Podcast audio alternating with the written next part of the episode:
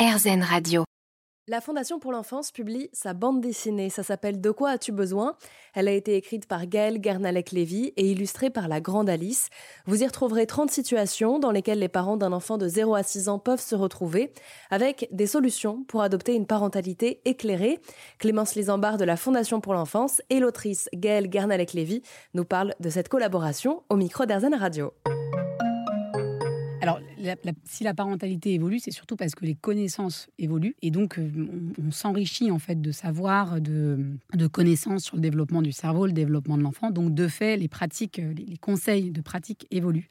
Euh, on a fait de nombreuses campagnes sur le sujet des violences éducatives ordinaires. On a beaucoup participé tout le plaidoyer pour le vote de la loi en 2019, qui est maintenant dans le Code civil. Et puis, un jour, on s'est on s'est dit, voilà, toutes ces campagnes, c'est important, mais en fait, on constate que les parents ont aussi besoin d'outils et que les professionnels ont aussi besoin d'outils pour parler aux parents. Et donc, comment transmettre ces infos de la manière la plus simple, la plus claire euh, et puis la plus accessible? On voulait aussi une bande dessinée qui parle à tout le monde, euh, aux parents plus ou moins lecteurs, aux parents plus ou moins informés, aux parents, voilà. Et donc c'est là où est née cette idée de, BD. Et puis on, en a parlé à Gaëlle, qui est euh, une experte dans le, dans le giron de la Fondation depuis, depuis plusieurs années, et avec qui on travaille sur différents sujets.